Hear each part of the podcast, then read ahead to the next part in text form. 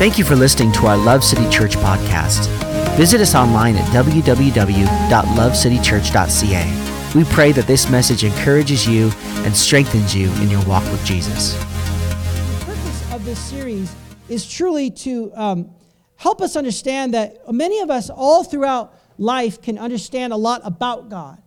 We can hear about God and maybe we went to a, Catholic church when we were little, or maybe we went to a, a, evangelical church, or maybe we didn't go to church at all. And we realize that we know a lot about God. We understand a lot about who God is, and we understand a lot about a lot about the ideas and the nature of God, some good, some bad. But in most cases, many of us, even though we know a lot about God, may not truly have a relationship with God. And so that's the point of this series is to try to help you understand a relationship with God. Vince, you can turn me up in here. That'd be awesome, buddy. Thanks. And uh, we're going to have a great time today talking about one of the most uh, well known verses in the, in the Bible. And if you are here today and maybe you don't go to church very often or don't read the Bible very often or, or aren't aware of all the kind of environment you're in right now, that's okay. But I'm sure that you've heard this verse before in some movie at some gravesite in a movie where someone's died and they're doing a, uh, doing a gravesite uh, ceremony. Uh, the, the, the, the, uh, the, the scripture, Psalms 23.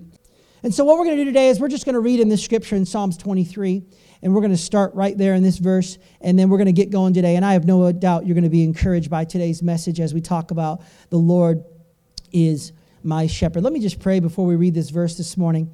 Uh, would you just mind closing your eyes and, and just praying with me today? Lord, we just want to say thank you, Lord. Thank you that, Father, when people learn not just about you, but actually experience you, Father, you transform lives. And Lord, I know this because I've experienced it. I've experienced what it's like to have a transformed life. And that started, Lord, when I begin to know you better. Now, as we talk today, Father, about the Lord, Lord, about how you are our shepherd, I pray for those in the room those in the room who, are, who feel far from you, those in the room who feel broken, those in the room who are facing difficult circumstances in their life right now, Lord, and they sometimes can wonder, God, where are you?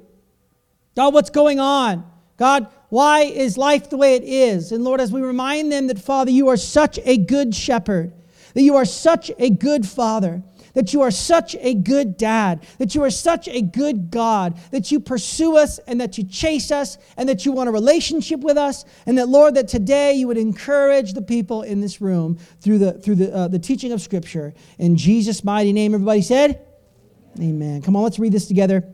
In Psalms uh, 23, it says this The Lord is my shepherd. I have all that I need. He lets, he lets me rest in green meadows. He leads me beside peaceful streams. He renews my strength. He guides me along right paths, bringing honor to his name. Even when I walk through the darkest valley, the valley of the shadow of death, I will not be afraid, for you are close behind me. You are with me. Your rod and your staff protect and comfort me, and you prepare a feast for me in the presence of my enemies. You honor me by anointing my head with oil, and my cup overflows with blessings. Surely your goodness and your unfailing love will pursue me all the days of my life. Surely the goodness of the Lord and the unfailing love of our good shepherd will pursue you all the days of your life and I will live in the house of the Lord forever. You know, if we look at this verse, in order for you to truly understand the context of the Lord is my shepherd, and even this verse, it's important you first understand what's happening around when David, the, the, the, author, wrote this verse. And so often when we look at Psalms, we have to understand that th- Psalms often are not a, a, a, doctrinal verses. They're often not where we get theology or, or doctrine. We get into theology when we understand about God, but when it comes to different deep theological matters, we generally, the Psalms actually is more of a song, just like James today played on the guitar and sang out loud and was being impacted by the song today. That's how David did. He walked into the church and he got his guitar out. And the songs he was singing were pleased to God. We were crying out to God, worshiping to God during a season of difficulty and challenge. in his life. And he began to play and he began to write choruses and verses. And he began to write this song. And as he began to sing this song out loud, it was almost as though he was crying out to God to help him. And so this song is a way for you and I to understand that when you are in a difficult hardship in your life, this song can be sung in your car, in your, in your home, wherever you are. You can begin to sing this song or read this psalm, knowing that David sang this song during a very difficult season of his life.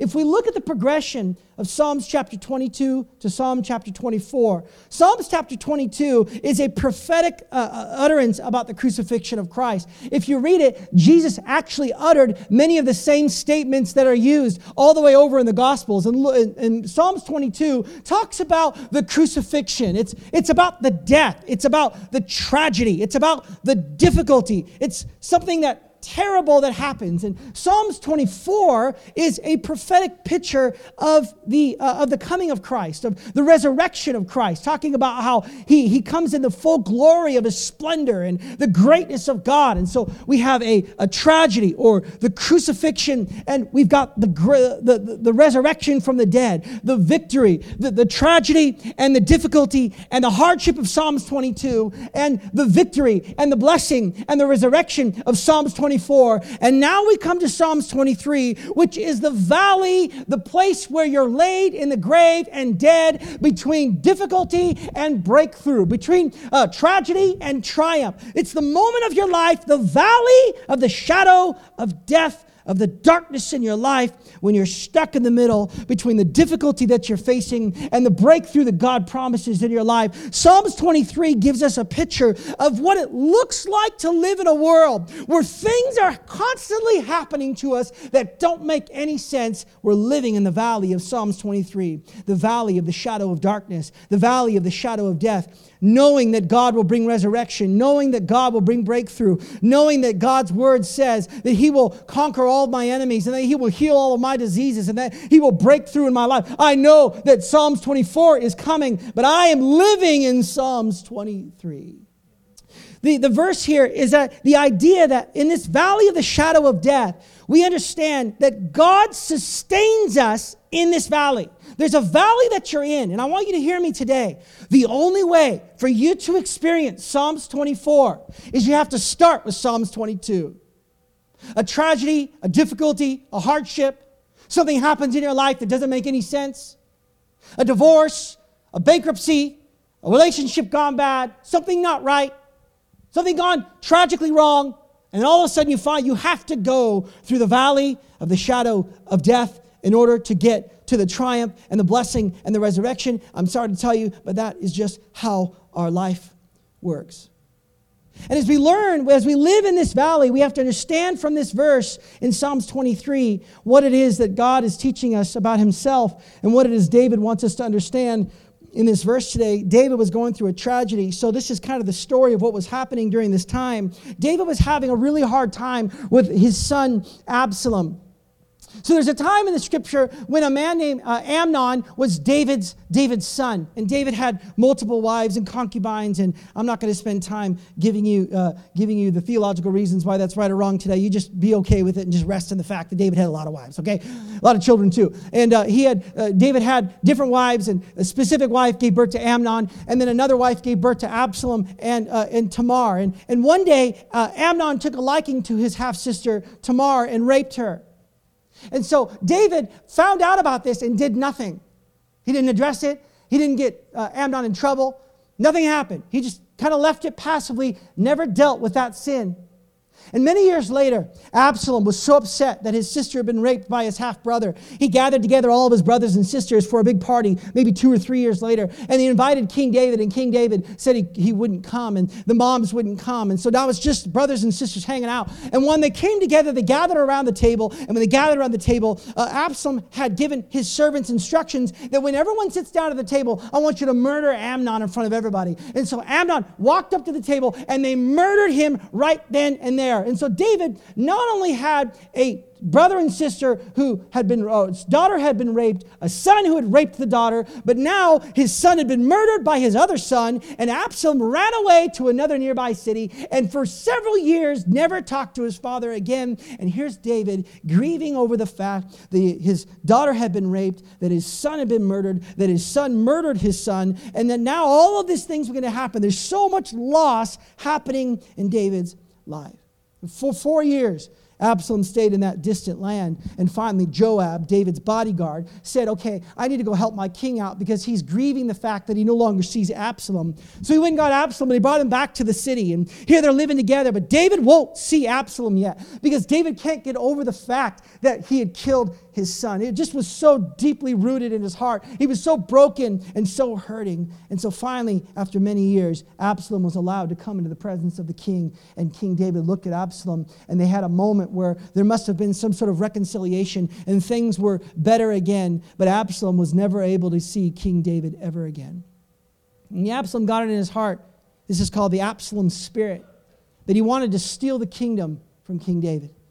So for four years, every single day, Absalom would stand outside the city gates. And when people would walk through the gates with their problems, say, Oh, wouldn't it be nice if we could have a leader and have a king in our, th- in our, in our city who would actually see you like right away and deal with your problems and give you all of their attention? Wouldn't it be so wonderful if we could have a king and a judge who would judge you right now and help you right now? And the people would bow down before Absalom and he would stand them up and he would bow down Absalom and kiss their ring to make them feel so powerful and exclusive. And after four years, years, finally, King Absalom decided across all of Israel, their hearts had been turned to Absalom as king, and they declared Absalom as king. And now David found out about this, and he was eradicated from the, the palace. And so David grabbed his entire family. He left his 16 concubines. Yeah, deal with that one later too. He left his 16 concubines in the temple, and he ran out of the place, and he went to the desert. And now David is out living in the desert with his entire family, and his son, who murdered his other son for raping his daughter is now living in the desert because his son had overtaken his kingdom. And he mustered all the troops of Israel. And all the troops of Israel will know after one man named David. David is having a tough day.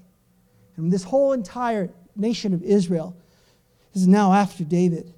One man they want to kill is David. And David's closest companions, his closest advisor, decided to switch ranks and go with Absalom. And so he went with Absalom. David's closest advisor betrayed David and went with his, his son, Absalom. And while he's with Absalom, he began to give him advice, and God frustrated that advice. And so his advisor, his closest advisor, went into his house and hung himself because his, his advice was being frustrated to the king. And then another man came, and David helped this young crippled boy uh, who was uh, in the line of Saul. And this young crippled boy had a servant named Ziba. And Ziba came to David, Give me all of his possessions. And so David graciously gave Ziba all of his possessions to come to find out that Ziba was lying through his teeth and taking advantage of David. And now David had, had, had given all the possessions of this young crippled boy to this, this devious, seducing Ziba. And finally, at the very end of this whole story, as David is walking to the desert, there's a man named Shimei who thought it got it in his heart to throw rocks at David. While he's walking along, he's throwing rocks at him, saying, You're a murderer! You're a scoundrel! You stole my family's kingship! You're a murderer and a scoundrel! And they threw rocks at him. And finally, Absalom sent the battle of Israel after David. And he had really long hair. He only cut his hair once a year, down to his toes. He's riding through the forest, going after his father's kingdom. His hair gets caught up in all the trees as he's going along, and the mule keeps going, and Absalom didn't. And Joab, David's bodyguard, heard that this had happened.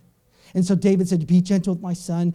Just be gracious to him. Don't murder him. Like, just we're going to work through this. And Joab sent assassins after him and stabbed him in the heart three times with three different knives. And they butchered that young boy's body and they threw him in the deepest, deepest pit of the desert of the forest. Now, that's a stinking bad day. His closest advisors had turned on him. He had lost his son. His daughter had been raped.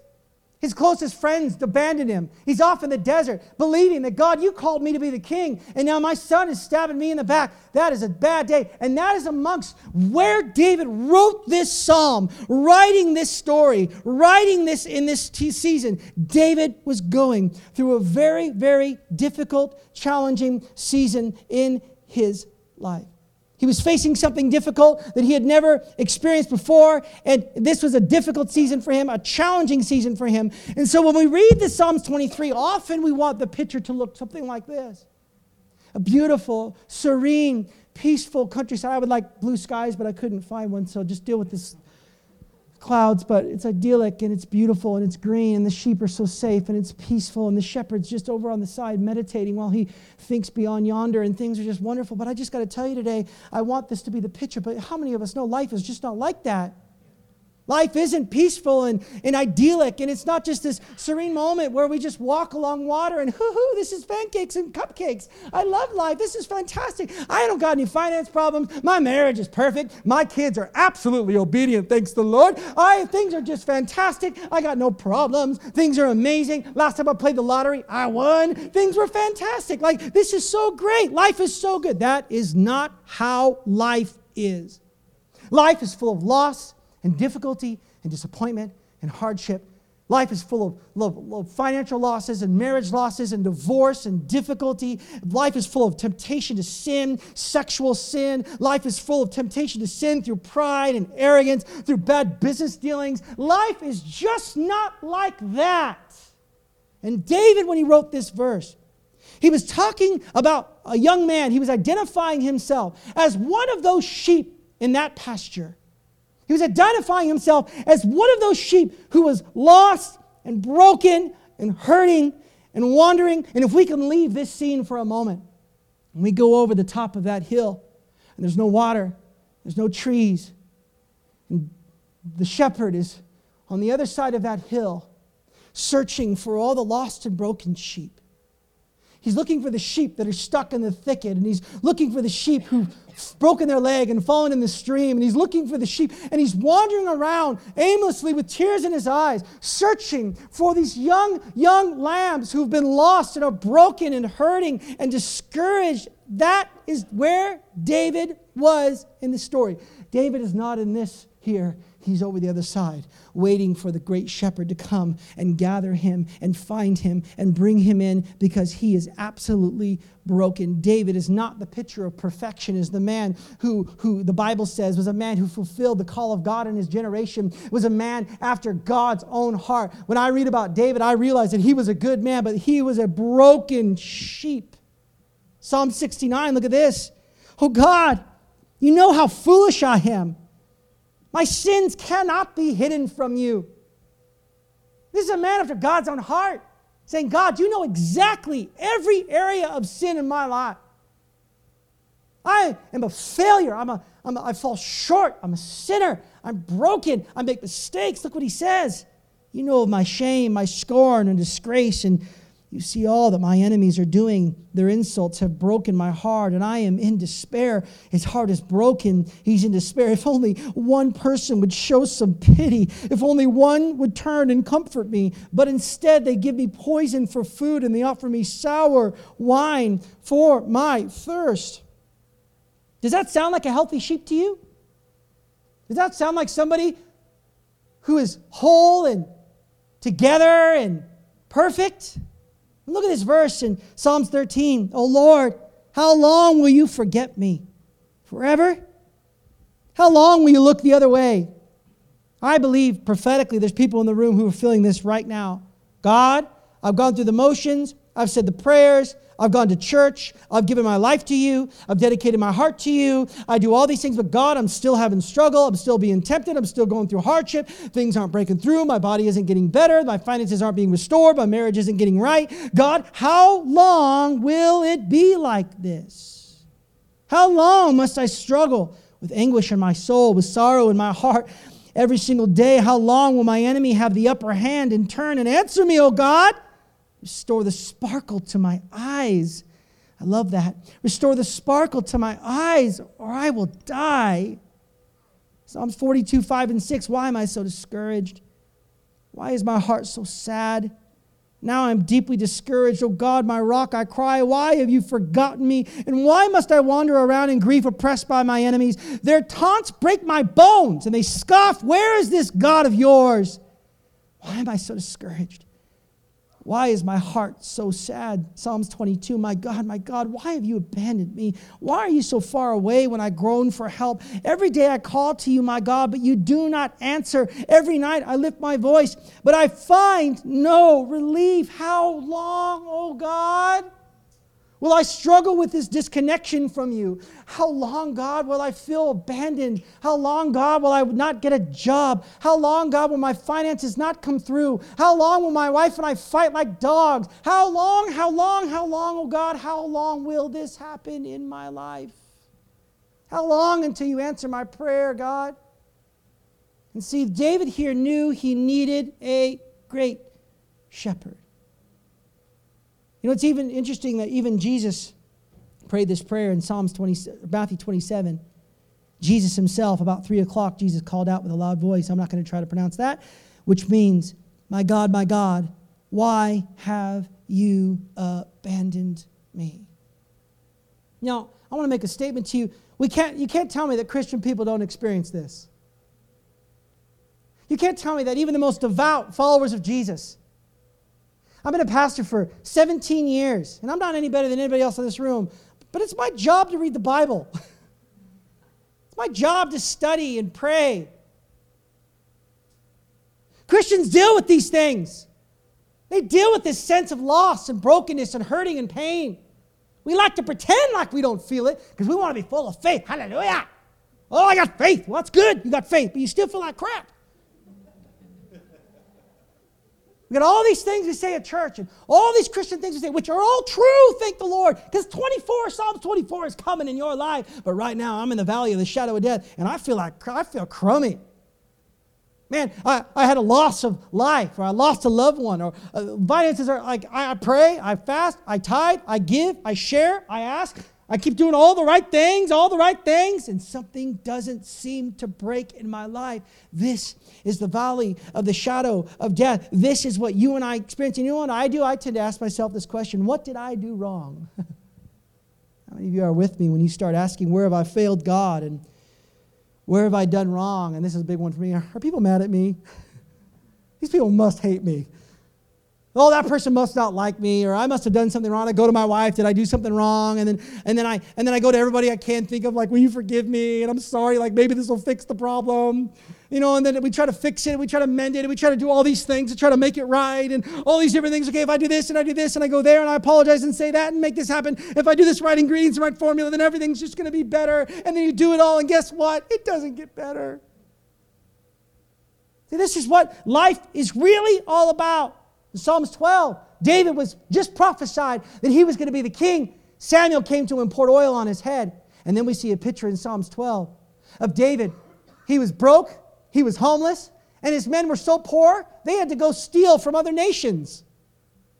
I bet you David stopped for a minute and thought, I think Samuel's a false prophet.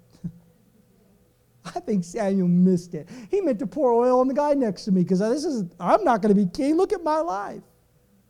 I'm not going to be all those things that Pastor Ryan says I'm going to be, and I'm not going to be all those prophetic words or prophesied over my life. And man, my mom used to say all these really nice things about me, but I'm not going to be those things. There's no way. Look at my life. Look at my sin. Look at my temptation. Look at my difficulty. Look at all the things I'm facing. I'll never get to Psalms 24. But I want you to know that those who are in that valley, we have a great shepherd who comes to guide us, to love us care for us.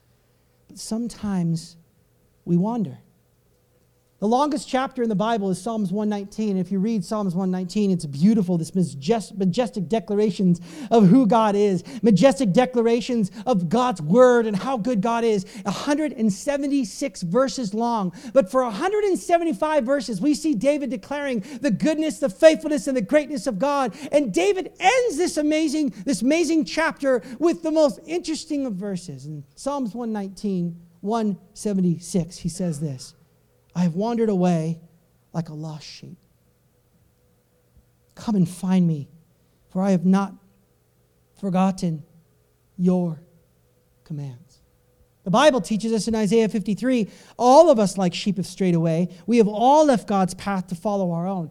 See, this is the issue where many of us on our journey towards God, in this season of Psalms 23, we experience a loss of a job, a difficulty in our life, and what happens is, and I'll be the first one to tell you this happens, we, we fall out of love with God. We begin to believe that God doesn't love me anymore. We get into a place where we forget that our great shepherd, he's pursuing us and he loves us and he cares for us and he gave his life for us and he's doing whatever he can to get to us. But sometimes when experiences of life derail us, what happens is, is we fall out of love. We forget. Like lost sheep, we stray away. We forget that God loves us so much that he gave his one and only son. We forget that he died for us. We forget that he provided. We just forget. We just stray. We're just like lost sheep straying away. Just, God, like I, I'm a Christian and I serve you, but you know what? Too many bad things have happened in my life to believe that that Bible and that book is true. Too many difficult things have happened for me to accept that you are who you say that you are. And we, like sheep, stray away. This is where I believe many people are, specifically in North America where we have such blessings in our life and we're so provided for. And we, you know, truth is, in Calgary, a lot of us don't even need God because we're so blessed with finances or blessed with house or blessed with friendships or blessed in these environments and we for, we just it's easy for us just to forget that we are lost broken sheep who need the shepherd to come once again and lavish his love we fall out of love. We're like lost sheep and we stray. The great part about this verse is that Jesus is the great shepherd. He is the great shepherd. In John 10 11, I am the good shepherd. 1 Peter 5 4, and when the chief shepherd appears, Hebrews 13 20, he calls himself the great shepherd. We have to understand something about Jesus. He sees your frailty, he sees your doubt, he sees your unbelief, he sees your sin. You don't think your sin is hidden? You think your sin is hidden from God? Even the worst of sinners cannot hide their sin from God, and yet He still loves you. And yet still He pursues you and yet still he comes after you, and yet still he's looking for you. You think God's left you, but I'm here to tell you today that our good shepherd, our great shepherd, he knows your frailty, he knows your weakness, he knows your shortcomings, he knows where you fell out of love with him, he knows when you tried to have that child and it didn't pan out, he knows when you tried to have that business dealing and the whole thing fell apart and your relationship with that person fell apart. He knows that when you started in that relationship with that person that you thought that this was the one and then it all fell apart. He knows that you wanted to go be uh, uh, uh over overseas missionary or start a new ministry and you tried and the whole thing fell apart, He knows exactly where you're at in your life. He knows your frailties. He knows your weaknesses. He knows your shortcomings. He knows your sin. He knows all of those things. And guess what? He still is madly in love with you. And the most theological thing that I can say, of any theological doctrinal thing that I can say to you today that I want you to get is that Jesus loves you. It sounds so cliche, doesn't it? We hear it so often, don't we? But the reality is, is that He loves you. And guess what? He loves you despite your crap. He loves you despite your bad attitude. He loves you despite the fact that you don't got any faith. He loves you despite the fact that you serve him one day and don't the next day, and then you serve him on a Tuesday and not four Tuesdays from then. He loves you despite that. He gives his entire life that you might have a relationship with him. He cares for you. And you keep going over that stinking mountain. You get in the green pasture. He's like, What are you doing? Why did you go back over to the other side of the mountain again? Why are you there? But it's okay, son, it's all right. I'm going to come get you. He climbs over that hill. Oh, he's stuck in the thicket again. Here we go. Okay, get out of that thicket. It's all right. I know you got a broken leg. It's all right. And what he does is he brings you along and he mends you. and he loves you. He cares for you. He's patient with you. When you stray away and you think that God doesn't love you and he's mad at you and he doesn't like you. That's not true. He loves you so much. The great shepherd, Jehovah Raha or Rohi, he loves you. And David needed to hear that because David lost his son, two sons. His daughter had been raped by his son. His closest confidants had abandoned him. Everywhere he turned, people were turning their backs on him. He was ran out of the, the very promises of God for his life, the very thing that God promised that he should have. He was ran out of it by his own son. He needed to hear God come and say, Son, I love you. I know life sucks right now, but I want you to know that I love you. I know there's been loss in your life, but I want you to know that I love you. I know you can't get that job, and I know your marriage isn't perfect, and I know you feel discouraged, and I know that you feel insecure, and I know that you feel lost, and I know you don't know what to do next with your life, but I love you. That is the great shepherd. He comes with care and love. And he says, I don't care where you've been or what you've done or what you said or how you acted or how many children you have from other people or the sins you've been or the divorce you've been through or the hardships. I just love you. I love you. I love you. I love you. The great shepherd and David needed to hear this message. So he said, The Lord is my shepherd. The Lord is my shepherd. He didn't say the Lord is your shepherd. He said he's mine. He's mine. The moment you can allow him to be your shepherd, do you understand the ramifications of this in Scripture? It says there's peace and through the darkest valley, he's with me, and I'm pursued by love constantly. And no matter where happens in my life, God is present with me. When he becomes your shepherd, it transforms your life because you begin to experience the love of the Father like never before. He doesn't just want to be a shepherd in your life. He doesn't just want to be your husband's shepherd or your kid's shepherd or your grandfather's shepherd. He wants to be your shepherd. He wants to find you right now where you're at, broken and hurting and lost and sinful and disgusted with your own choices. And you look at yourself in the mirror and you can't even accept it. And you feel selfish and self loathing and you're depressed and you're anxious and concerned. And you say, Why would God ever want me? And he says, That's exactly what I want. I didn't come for those who were healthy, I came for those that were broken great shepherd searches for you, he looks for you. Look What happens when we, we accept him as our shepherd, he causes you to rest and he leads you to peaceful places and he renews your strength. He guides you along right paths that will bring honor to him. Look at that. Not just right paths that bring honor to you, right paths to honor him. He, he's beside you, he protects you, honors you, He blesses you.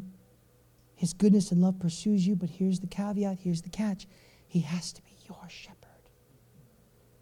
I want you to catch this as a I just as a pastor. I want you to get this. Many of you are broken and bitter. This place is a hospital for people who've been beat up by bad shepherds. Many of you today are Christians. You serve the Lord, and you've been in church environments where the shepherd has been terrible to you. Remember, you've been in a, a, job or a father, actual natural father or mother, a relationship, and you just haven't experienced the care and the grace and the love of the Good Shepherd. And I want you to know today that these are things He wants to become your shepherd. We see in Scripture here that there's some incredible things that happen for our life when He becomes our shepherd. Verse 23 2 says that he makes me lie down in green pastures, he leads me beside quiet waters. Our shepherd comes to compel you to stop so you can rest. When you're wandering sheep and you feel disgusted with your own sin, and you feel shame and guilt, and you feel distant from God, what we normally want to do is we want to go hide in the corner and lick our wounds. We don't want to be around people, my goodness, especially Christian folks, because they're always so faith filled and talking about good stuff. I want to hear that. We also put ourselves in positions where we isolate ourselves and we want to be alone and we want to fix our own wounds, we want to fix our own problems, we want to fix our own thing. When he becomes your shepherd, what he does is he actually, that scripture, that word makes actually means he compels you. He actually forces you, he causes you to rest. That you can experience His love. We are busy people. We just keep moving. We just keep going. If you're part of the church, we just work, work, work. If you're part of life, you work, work, work. If you're part of a job, you work, work, work. We constantly work, go, go, go. And what the shepherd does is just, just, just stop. Just, just stop trying so hard. Stop trying to earn my love. Stop trying to do all these things out of religion because you think that it makes me happy. Because none of those things actually make me happy unless you stop and cease trying so hard to get in my good book. You're already in the good book. You're already loved. I already care for you. I already love you. Just stop and enjoy it. Stop working so hard to get God to a place where He loves you. God, I just got to read my Bible more because I want you to love me. He already loves you. He just wants you to stop for a minute. Stop that little brain of yours that keeps turning and turning, trying to figure it all out and try to rationalize the theological position of different things. And I don't like how that thing did and that thing and this thing happened. I can't rationalize this in the scripture. What does it say that for? And it says that for. Oh, I can't believe it. Just get over that jar. Just stop and just accept the fact that God our Father loves you. The great shepherd loves you. Stop and rest in the fact that our God loves us so much. Leads you to still waters. I have this, I'm going to let you in a little bit of an intimate moment with me and my Father. I always have these little moments where when I'm feeling really down, Psalms 23 moments, I have these moments where I walk along the stream and there's a bridge. And I step over this bridge and I sit on this nolly path under streams. And every single time, guess what happens? I sense God sitting right next to me. That's what happens when he becomes your shepherd, my shepherd, guess what? The Bible says that though, even though I walk through the darkest valley, he sits right beside me. He's this, this in the uh, Jewish rabbis have coined this non biblical term called the Shekinah glory of God. It's whenever there's a visitation in Scripture where God comes down in flesh. And what David is promising you here is that when you're in the darkest valley of your life, guess what? If you make him your shepherd, he comes and sits right next to you. God Himself makes residence and dwells among you and sits next to you and he puts your arm around you just like he does to me and says, Ryan, how you doing, buddy? Well, God, I'm feeling pretty beat up today. Son, I want you to know that I love you. Ryan, you could never preach another sermon. You could never reach out to another person. You could never pray another prayer. You can never do one more good thing for me. And guess what, Ryan? Guess what, buddy? I love you. I accept you. I care for you. You're okay, son. You're all right. You're okay. Like, I love you. I like you just the way that you are. I like the way you talk, and I like the way you smell, and I like you even on the days when you're a real grumpy pants in the morning. I accept that. I like, I like you just the way that you are, son, because when we make him our shepherd, God's Shekinah glory, he visits you and will sit right next to you. And lastly, when he becomes your shepherd, we see something that I feel is incredibly, overwhelmingly powerful. Surely, in verse 6, your goodness and your unfailing love will pursue me all the days of my life. How many of you had those days where you just feel like life's not worth living any longer? Have you ever had those moments? Can I just see a show of hands where you feel like, I just don't feel like life's worth very much? Only six honest people. Fantastic. You get those moments in your life where you just feel like, what am I doing? I don't feel like there's any value. I don't feel like there's any purpose for my life. And maybe your relationship with your spouse is, eh. Maybe your kids aren't really serving the Lord and it's just like, ah. Maybe your finances are in just shambles. And you just look at your life and you think, is this it? Is this what my life's all about? Is this my legacy? These are the moments what I remember.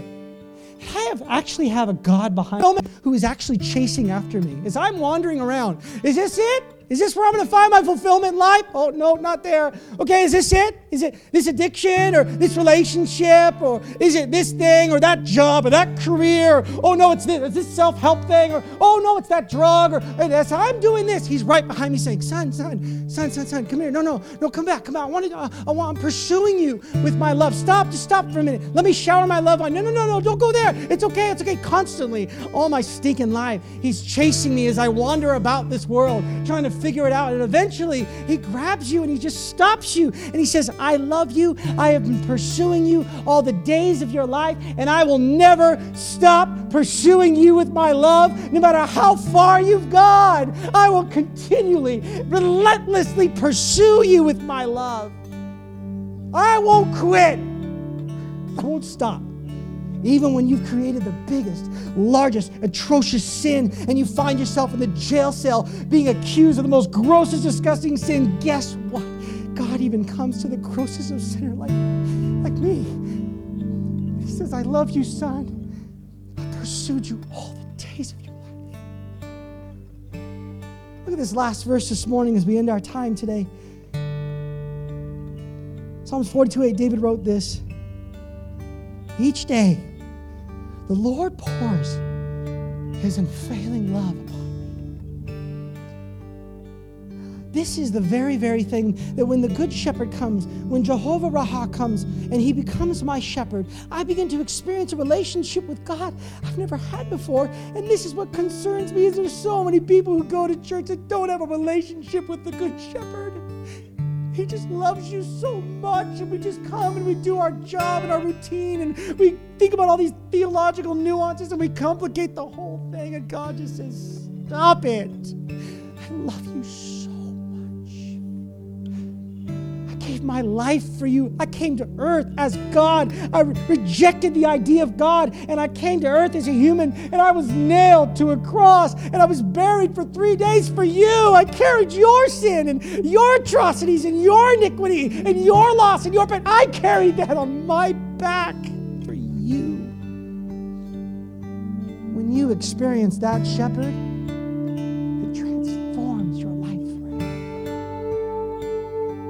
I want you to experience Jehovah Raha. I want you to have a relationship with the Good Shepherd, and his name is Jesus. He is the chief shepherd. He is the good shepherd. He is the great shepherd. And you can actually have a life giving relationship with him right now. You may have been in church for a long time and you said, I've felt the power of the Spirit. Well, that's fantastic. But do you have a relationship with him today? Right now, in this moment, do you, even as a Christian, have a relationship with Jesus to gather you, wants to care for you, wants to love you, give you grace, mend your broken bones, mend your broken heart. He wants to heal you and transform you. He wants to bring you back to the flock again. That's the good shepherd that I serve. Would you stand to your feet this morning as we end our time? Would you close your eyes with me for a moment this morning just to create an atmosphere for people to respond today. With every eye closed in this room, if you're here today, and I'm going to change up this, this question a little bit so you can understand what I'm asking. With every eye closed for the sake of just confidentiality, I guess. You're here today and you say, Ryan, firstly, I am not a Christian. I've never been a Christian, but I'd like to be today. I'd like to give my life to Jesus. I'd like to know this good shepherd. You're here today and you say, Ryan, I don't have a relationship with him, and you've never been a follower of Jesus Christ, and today you say, Man, I saw Harrison's baptism, and man, I hear these words today, and I want to give my life to the Lord. Would you just place your hand in the air really quick? I won't embarrass you. I just want to see who I'm praying for today. Just put your hand in the air. Come on, amen. Come on, anybody else want to accept Jesus today? Raise your hand just real quick. Today I'm going to add a second question to this. You're here today and you say, Ryan, I am a Christian. I've been in church for a long time, Ryan, but I don't think I have a relation. I don't think the Lord is actually my shepherd. And I want, Ryan, what, what, what, you expressed today. I want that relationship today. Come on, if that's you all across the room, I want you to place your hand in the air really quick so I can see who I'm praying for today. Come on, place your hand in the air and say, Ryan, I want that relationship today. Even if you're a Christian today, come on, put your hand in the air. Let me see it real quick. Come on, thank the Lord. Amen. Come on, church, I want you to repeat after me. I'm going to say a prayer today. And during this prayer, what you're going to do is you're going to make some declarations about your relationship with God.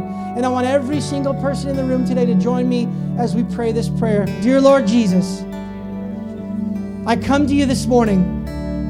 Come on, real loud, church. I come to you this morning. I ask you to be my great shepherd. Will you come right now and forgive me of my sins?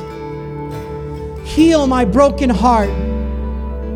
I've wandered from you, and I want to come home today. I acknowledge that you are God. You're the Lord of my life, and I give my heart to you. In the powerful name of Jesus Christ. Amen. Thank you for listening to our Love City Church podcast. Visit us online at www.lovecitychurch.ca. We pray that this message encourages you and strengthens you in your walk with Jesus.